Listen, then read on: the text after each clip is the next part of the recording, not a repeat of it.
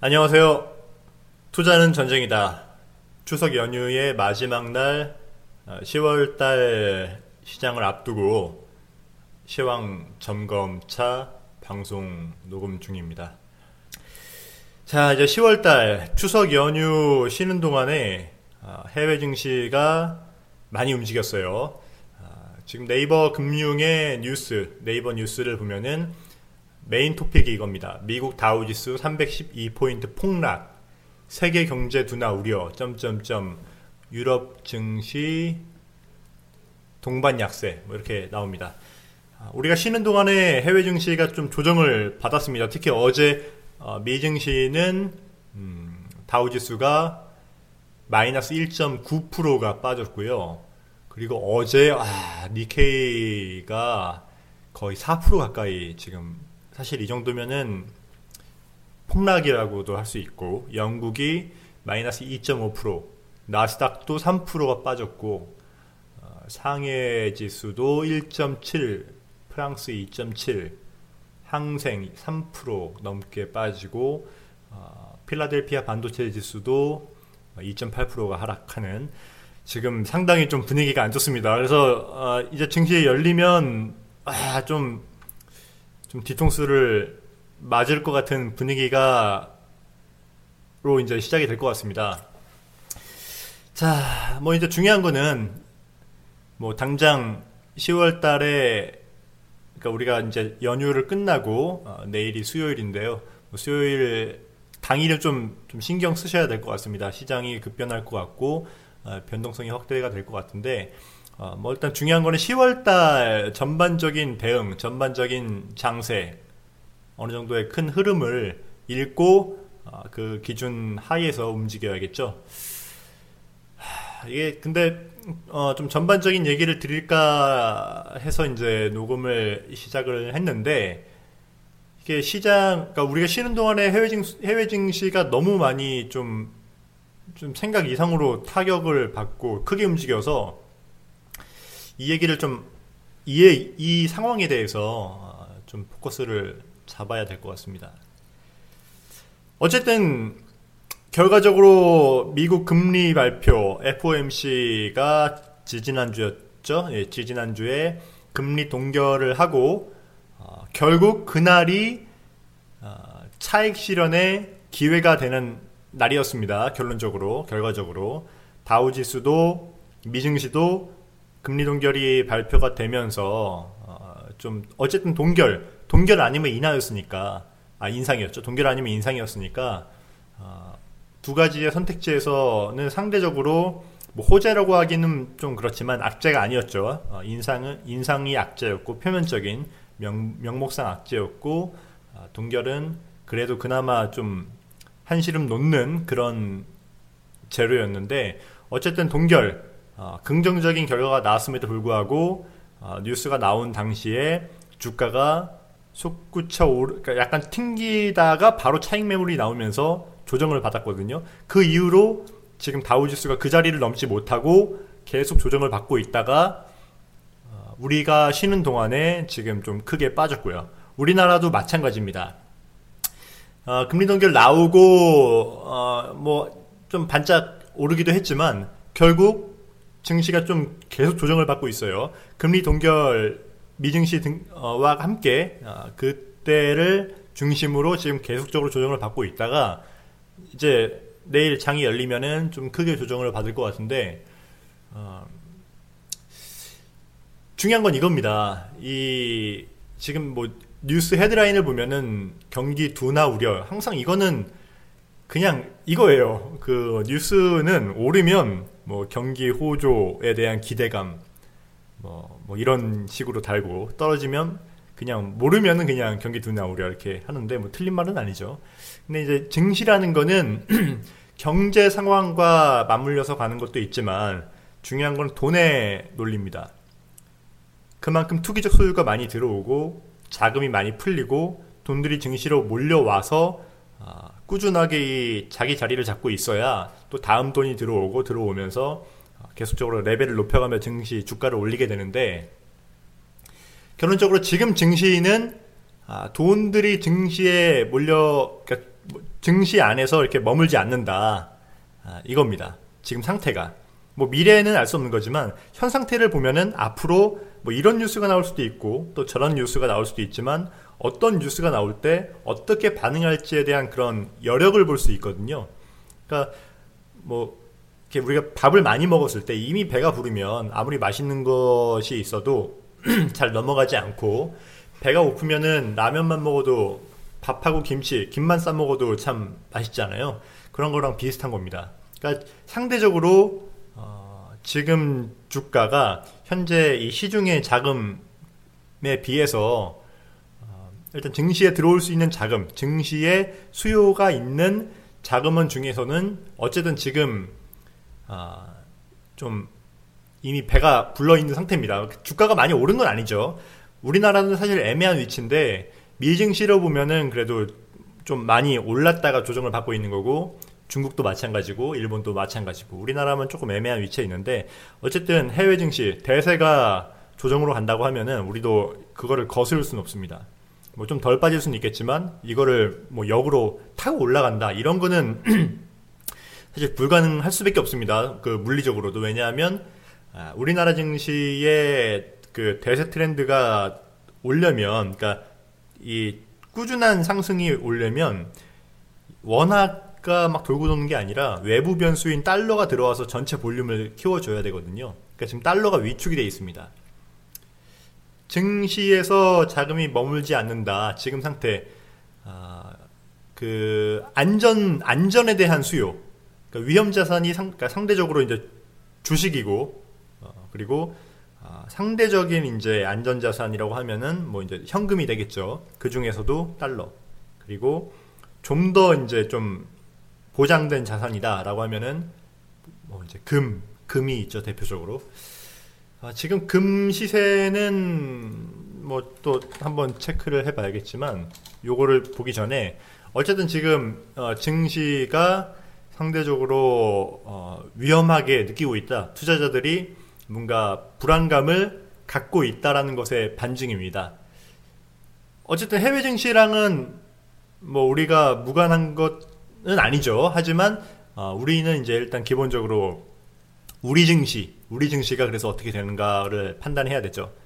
아, 지금 현 어, 우리나라 증시의 가장 아, 특징적인 부분 몇 가지 중에 가장 눈에 띄는 것은 환율입니다. 지금 환율이 1200원대에 근접해 있는데요. 이 1200원이라는 환율이 근래 들어서도 상당히 높은 가격대입니다.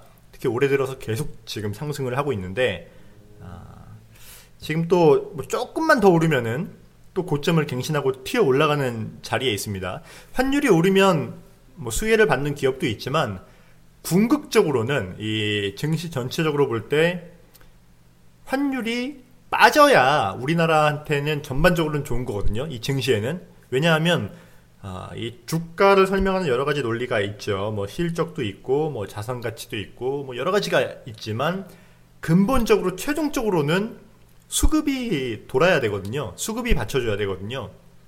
그러니까 아, 돈들이 많이 들어와야 되는데 환율이 오르고 있다는 얘기는 달러 가치가 오르고 있다라는 얘기고요.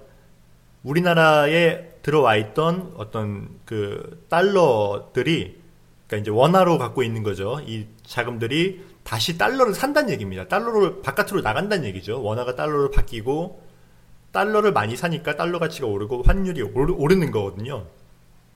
외국에서 특히 외국인 어, 외국인들 외국인들은 즉 이제 달러입니다. 이 달러가 우리나라로 들어와야 되는데 지금 그 역 역의 흐름이 꾸준하게 지금 장기 트렌드로 진행, 진행이 되고 있어요. 지금 1200원 정도의 이 환율은 현재 우리나라 경제 상황으로 볼 때 어쨌든 뭐 옛날이야 뭐 2,000원인 적도 있고 뭐 IMF 때야 뭐 그때랑은 다르지만 전체적으로 뭐 낮게는 정말 낮게는 800원대부터 뭐 1,200, 300원대 사이에서 왔다 갔다 하는 그런 트렌드이기 때문에 상당히 지금 고환율 어, 시대 장세입니다. 그래서 어쨌든 우리가 지금 시장을 파악할 때 종목을 고르는 것에 앞서서 우리 시장의 전반적인 분위기, 어, 바람을 타고 가야겠죠. 바람이 지금 북풍이냐 남풍이냐 뭐 이걸 알아야지 아, 내가 뭔가 종목을 고를 때도 이왕이면 종목 잘 골라도 상승장에서 가면은 열 종목이면 열 종목 다 갈 수도 있는 거지만 하락장이면은 아무리 좋은 종목 골라도 좀 덜 빠지긴 해도 내가 갖고 있는 것 중에 뭐 7개, 8개 빠지거든요. 정말 안 좋을 때는. 그러니까 어, 지금 전반적인 분위기상으로 볼 때 환율로만 봐도 지금 외화 자금들이 한국에 아, 투자를 그렇게 막 선호하고 있다라고 볼 수는 없습니다. 이거는 단지 아, 우리나라의 얘기라기보다는 아마 전반적인 이머징 마켓, 그러니까 신흥 시장, 뭐 우리나라도 있겠고, 뭐 태국이나 뭐 많이 있겠죠. 뭐 필리핀도 있겠고, 뭐, 뭐 브라질, 러시아 많이 있을 텐데 이런 상대적인 어, 위험 자산이죠. 달러 이 미증시에 비해서 상대적으로 변동성이 큰 오르면 많이 오를 수 있지만 또 빠질 땐 많이 빠질 수 있는 이런 상대적인 위험 자산에 대한 니즈 수요가 아, 그만큼 줄어들고 있다는 얘기입니다.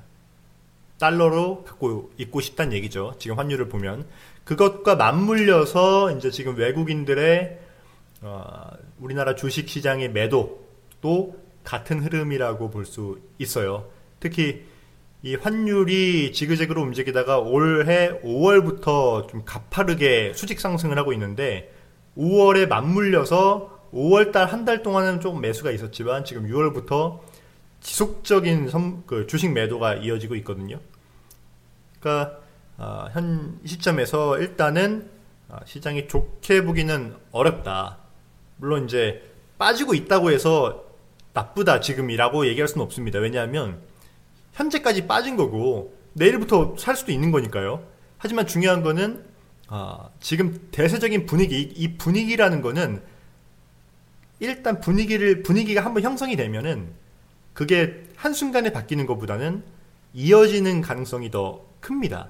그러니까 막 계속 지구재구로 움직이는 게 아니라 증시라는 것이 어느 정도의 그 대세 분위기라는 게 한번 이렇게 잡히면 관성이라는 게 이게 생깁니다. 그러니까 서로 서로 이 자금들이 한순간에 막 수조 달러가 평 샀다가 평 팔았다 이런 게 아니라 아, 이렇게 서로 서로 눈치도 보고 또 여러 가지 그런 시장이 아무리 효율적이라도 아무리 정보가 빨리 전달되는 시대라 하더라도 다 사람들이 생각이 다르고 그러기 때문에 어, 이 전체적인 이 움직임이 그렇게 한 번에 획획 바뀌지는 않습니다. 일단은 어, 지금의 관성이 유지된다는 관점에서 어, 우리 증시는 조금 지금은 좀 몸을 사려야 되는 그런 상황이라고 보이고요. 좀 더 이제 기술적인 의견을 드리자면 아, 환율이 지금 우리 시장에서 지금 자금 수요, 달러 수요, 달러 에너지가 약하다는 걸 보여주고 있지만 이제 가장 증시에 현 우리나라 주가 지수에 가장 밀접한 관계에 있는 것이 바로 주가 지수 선물입니다. 주가지수 선물 차트를 보면요. 코스피 200 또는 종합주가지수 차트 패턴과 거의 똑같이 움직여요. 외국인, 그러니까 그 주가지수 선물 가격이 아니라 외국인의 그 선물 순매수, 외국인의 선물 순매수가 올라올 때 주가지수 선물도 올라오고 종합주가지수도 올라오고 반대로 팔면 떨어지고 요게 패턴이 거의 뭐 항상 되게 밀접합니다. 항상 되게 밀접하지만 지금은 특히나 더 이런 특징이 강한데요. 음, 자, 잠시만요. 예. 특히나 이런 특징이 강한데 그렇다고 선물 거래량이 많은 것도 아니거든요. 그러니까 지금 상황은 현물 주식 쪽에서 주도 세력도 없을 뿐더러 어, 시장이 지금 촘촘하지가 않습니다. 거래량이 많이 줄어들어 있는 건 아시죠? 시장이 촘촘하지 않다 보니까 아, 선물의 움직임에 의해서 더 크게 영향을 받게 되는 거죠. 뭐 이제 웩도독이라고 하는데 꼬리가 몸통을 흔든다 이렇게 설명을 합니다. 그러니까 지수 선물이라는 거는 현물을 바탕으로 도출되는 상품이지만 역으로 선물에 의해서 지수의 방향이 결정되는 지금 그런 상황입니다. 자, 그럼 언제 우리가 이 증시를 좋게 판단해야 하는가? 언제 아, 좀 종목을 사더라도 언제부터 좀 본격적으로 움직여야 되는가 아, 이 부분이 이제 최종적인 우리가 판단해야 될 과제가 되겠는데요. 아, 지금 상당히 되게 저는 이제 이, 이 우리나라 시장에 대해서 여러 가지 특징들이 있습니다. 뭐 좀 전에 말씀드린 환율이 오르고 있는 특징도 있겠고 여러 가지 특징이 있지만 가장 재밌는 특징은 프로그램 매매입니다. 지금 상황에서. 특히 프로그램 차익, 차익 프로그램 매매가 아, 되게 재밌어요. 음, 여러분들 HTS로 한번 이렇게 쫙 최근의 트렌드를 돌아보시면 나오는데요. 아, 이 차익 프로그램 매매가 거의 움직이지 않고 있습니다. 비차익은 뭐 그냥 항상 뭐 언제나 그렇듯이 그냥 사는 대로 사고 파는 대로 팔고 해요. 근데 비차익 매매는 한, 이게 금액이 크지가 않습니다. 정말 뭐 이례적으로 몇 천억 나오는 경우도 있지만 일반적으로 뭐 천억 미만이고 왔다 갔다 뭐 천억 뭐 플러스 마이너스예요. 근데 차익 프로그램 매매는 이 차익의 차익 프로그램 매매를 하는 이유 자체가 현물과 선물의 차이인 베이시스라는 것을 이제 먹기 위해서 그러니까 뭐 간단하게 이제 그 결론만 말씀드리면 차익 프로그램 매매는 어느 정도 확 실한 수익을 담보로 하는 매매입니다. 그렇기 때문에 그 확실한 수익 구간이 포착이 된다라고 되면은 많이 들어와요. 한 번에 많이 들어오고 또 일괄적으로 쫙 들어와서 우리나라에서 보통 이제 지금 최근에 그 저변동성 장세 한 4년 동안, 3, 4년 동안 이 밴드권 장세가 아니고 원래 그 전에는 보통 3, 4천억은 매매가 되고요. 어, 뭐 많으면 1조 넘게도 사고 파는 게 이제 차익 프로그램 매매고 이 차익이 들어오느냐 빠, 파느냐에 따라서 우리 증시가 그 이 방향성도 방향성이지만 이 증폭 효과가 있었습니다. 그러니까 보통 아, 이, 이 우리가 어, 접하는 이런 그 경제나 증권 뉴스를 보면은 비차익은 비차익이 방향성 매매라고 해가지고 비차익이 많이 들어오면은 시장을 긍정적으로 보고 뭐 이런 관점이 있고 차익이야 프로그램 차익 매수라는 거는 주식을 사고 선물을 파는 게 이제 프로그램 차익 매수인데요. 이 프로그램 매매는 이 선물 옵션의 만기에 반대로 역, 그러니까 매수를 했으면 반대로 매도를 함으로써 이게 없어지거든요. 그럼으로써 이제 이 베이시스가 차익을 먹는 건데 요거는 이제 뭐 일단 지금 이해 못 하셔도 됩니다. 근데 어, 아, 얘기하다 보니까 무슨 얘기를 하려는지 까먹었네. 예, 근데 그래서 이제 차익 프로그램은 어, 시장의 방향성이 어차피 반대 매매로 없어지기 때문에 방향성에 영향을 덜 미친다라고 생각하지만 실제로 그렇지 않아요. 이거를 통계 자료로 쫙 해가지고 상관관계 분석을 하면은 압도적으로 비차익 매매에 비해서 차익 프로그램 매매가 시장 방향성에 영향력이 훨씬 큽니다.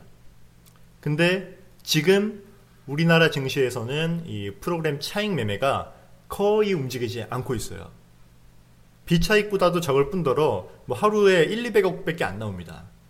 그러니까 시장의 증폭 효과가 사라져 버린 거죠. 방향성은 있지만 증폭 효과가 사라져 버린 거죠. 그러다 보니까 거래량이 확 줄고 어, 방향성이 더 약해지는 겁니다. 근데 이게 어느 정도로 줄었냐? 좀 전에 말씀드린 것처럼 하루에 뭐 1, 200억. 원래는 뭐 최소 아무리 적어도 1000억, 2000억 나오는 거거든요. 10분의 1로 줄은 것도 있지만 그게 되게 일관, 일관적, 일관되게 어, 거의 한 3년 동안 이어지고 있어요. 최근 3년, 동, 3년 동안에 이 프로그램 매매가 많이 나온 날, 보통 3천억 이상 나온 날이 손에 꼽습니다. 근데 3천억이라는 게 어, 이게 그 그렇게 큰 금액은 아니거든요. 그 과거를 우리나라 증시에서 일반적으로 이제 거래가 되는 정도의 하루에 아, 하루 단위입니다. 하루에 사고 파는 이제 프로그램 차익 매매 기준으로 3천억, 4천억이 왔다 갔다 하는 금액인데 그런 뭐 평이한 날조차도 최근 3년간 중에 손에 꼽은 뭐 한 손에 꼽은 꼽는다는 말이죠. 그러니까 일단은 이렇게 볼 수 있습니다. 증시가 오르고 내리고도 중요하죠. 그래야 뭐 어쨌든 올라야 주식을 샀을 때 수익을 내니까. 근데 좀 더 근본적으로 우리가 접근을 해보면 주식이라는 것은 내가 돈을 좀 제대로 벌려면 막 이게 왔다 갔다 하는 장세에서 고점이다 싶어가지고 팔고 저점이다 싶어서 사고 이렇게 막 해봤자 생각보다 돈을 못 벌어요. 거래 비용도 많이 나오고 뭐 타이밍도 맞춰야 되고 그게 타이밍 맞춘다는 게 뭐 그렇게 그렇게 맞출 수 있으면은 그냥 그 사람이 신이죠. 예, 그렇죠. 그러니까 여러 가지로 생각보다 효율적이지 못하다는 거죠. 그래서 정말 이게 쫙 올라가는 종목 시장이 쫙 불, 불타오를 때 탁 가지고 아, 그 기간을 취했, 취했을 때 이제 돈을 벌게 되는 겁니다. 즉 어떤 추세가 나와야 되는데 추세가 나온다는 얘기는 시장이 많이 움직인다는 얘기거든요. 변동성이 터져야 된다는 겁니다. 변동성이 터지려면은 거래량이 많이 나와야죠. 거래가 막 돈이 막 들어와가지고 누구는 팔고 누구는 사고 막 하면서 일정 수준을 넘어가면은 팔던 사람이 굴복하고 뭐 산 사람이 그 누군가 굴복하면서 또 반대 매매가 나오면서 그만큼 오히려 또 슈팅이라고 하죠. 시세가 솟구치고 또 거기에 따라서 또 달라붙는 투기 세력들이 있고 이런 어, 순환고리가 계속 반복이 되면서 추세를 이어가는 건데 어, 그러려면은 뭔가 거래가 활발해야 되는데 우리나라 시장에서 사실 반 정도의 거래가 프로그램 매매로 이루어졌었거든요. 그게 없으니까 그럼 그게 언제 들어오냐? 이제 여기서 좀 원론적인 부분으로 원리적인 부분인데 프로그램 매매가 언제 발생되는가를 생각을 해보면 됩니다. 프로그램은 선물과 현물, 그러니까 여기 선물은 주가지수 코스피 200 선물이고요. 아, 코스피 200 현물, 종합주가 지수는 거의 비슷하게 움직입니다. 이 차이가 많이 벌어지면은 또는 플러스로 많이 벌어지던지 마이너스로 많이 벌어질 때 이 차익 매매, 차익 프로그램 매매가 진행이 되는 거거든요. 그러니까 항상 선물하고 현물은 똑같진 않습니다. 코스피 200 주가 지수하고 코스피 200 선물이 원래 같진 않고요. 어, 여러 가지 이유에 의해서 코스피 200 선물이 어, 일정 포인트, 보통 이제 1포인트에서 1, 2포인트 내, 지 더 비싸요. 이게 이제 어, 일반적인 상태인데 시장이 되게 좋을 것 같으면은 선물을 좀 먼저 사는 경향이 있습니다. 그러다 보니까 선물이 필요 이상으로 높아집니다. 그러면 이 선물 만기에 대해서는 또 여러 가지 이유로 선물과 현물이 같아지거든요. 같아지기 때문에 어차피 같아지기 때문에 필요 이상으로 비싸다면은 그 필요 이상으로 비싼 선물을 팔고 현물을 삼으로 인해서 선물 만기일에 이 그 더 커진 부분을 확정적으로 취할 수 있는 매매 또 반대로 선물이 현물보다 필요 이상으로 낮으면 반대로 이제 이게 성립이 되는데요. 즉 지금 그만큼 필요 이상의 차이가 안 벌어지고 있다는 얘기거든요. 그 필요 이상의 차이가 벌어지면 이 차익 매매라는 거는 확정 수익을 노리는 거기 때문에 어, 증시가 뭐 오르고 아무리 좋을 것 같다 떨어질 것 같다 이런 거랑은 무관하게 좀 다른 수요입니다. 다른 수요. 근데 그만큼 벌어지지가 않아요. 왜? 왜 그만큼 안 벌어지냐? 선물은 어, 선물 한 계약에 1억 원입니다. 가치가. 근데 이걸 실제로 매매할 때 한 2천만 원 있으면 할 수 있거든요. 그러니까 똑같은 증시의 자금을 내가 컨트롤 하는 데 있어서 5분의 1의 가격, 5분의 1보다 사실은 더 낮아요. 어, 훨씬 더 저렴한 그게 가, 금액으로 돈으로 증시를 대응할 수 있어요. 그렇기 때문에 정말 시장이 오를 것 같다, 때로 떨어질 것 같다라고 하면은 주식을 하는 것보다 선물로 이거를 대응을 합니다. 특히 외국인이 이렇게 합니다. 왜냐?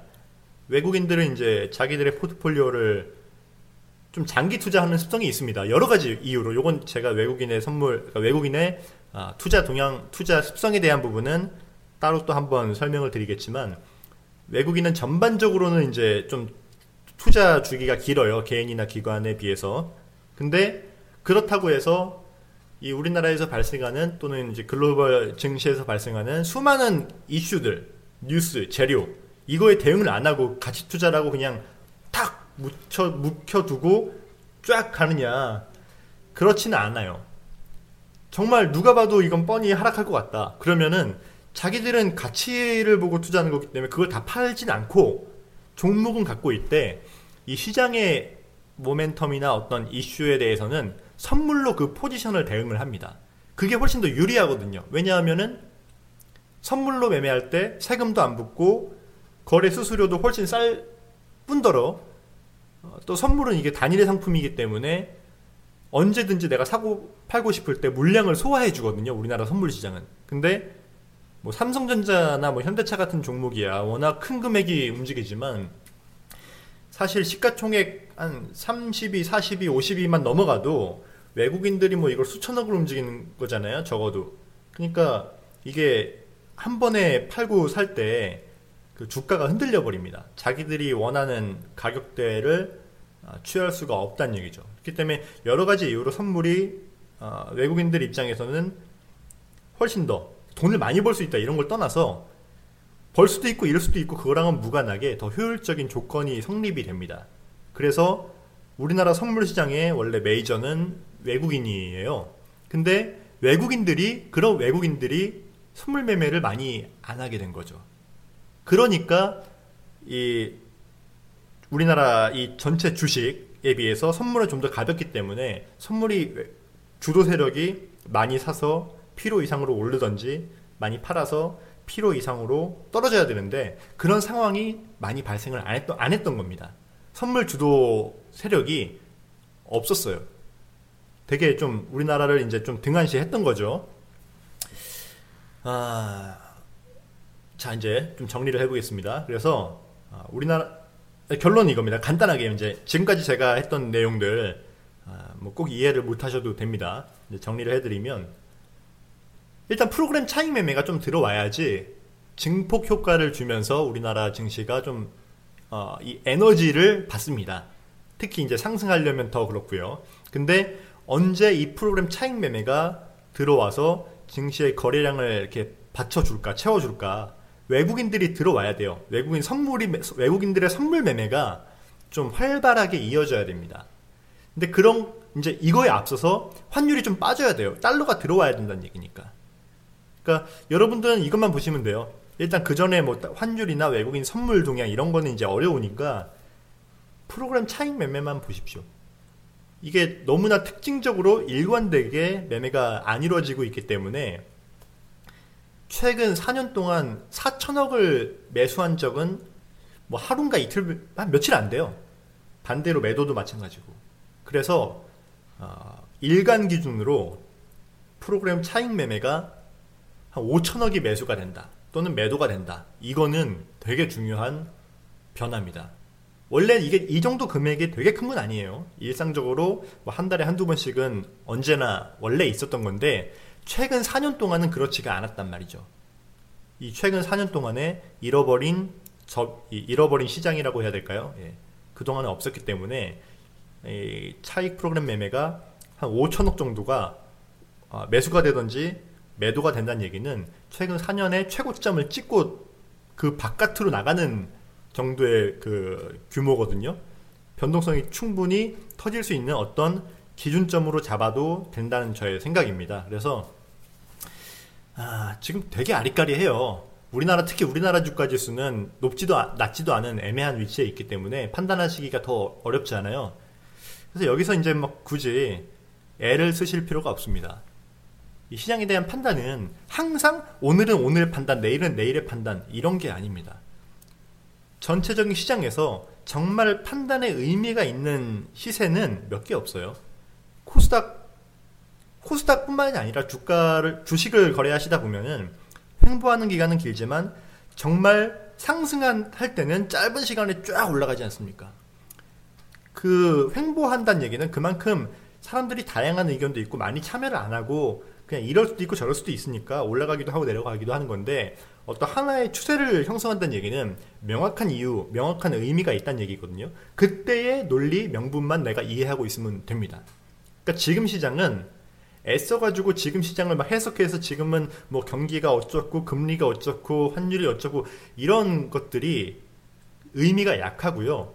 어쨌든 에너지가 크게 들어와서 그게 한쪽을 잡았을 때 그때를 파악을 해야 되는데 그때의 기준점을 저는 여러분들께 프로그램 매매, 차익 매매 5천억으로 제시를 해드립니다. 프로그램 차익 매매가 5천억으로 플러스가 나오든 마이너스가 나오든 그 날이 있기 전에는 시장은 시장의 횡보는 이어진다. 이렇게 정리를 해드리고 체크를 해보시죠.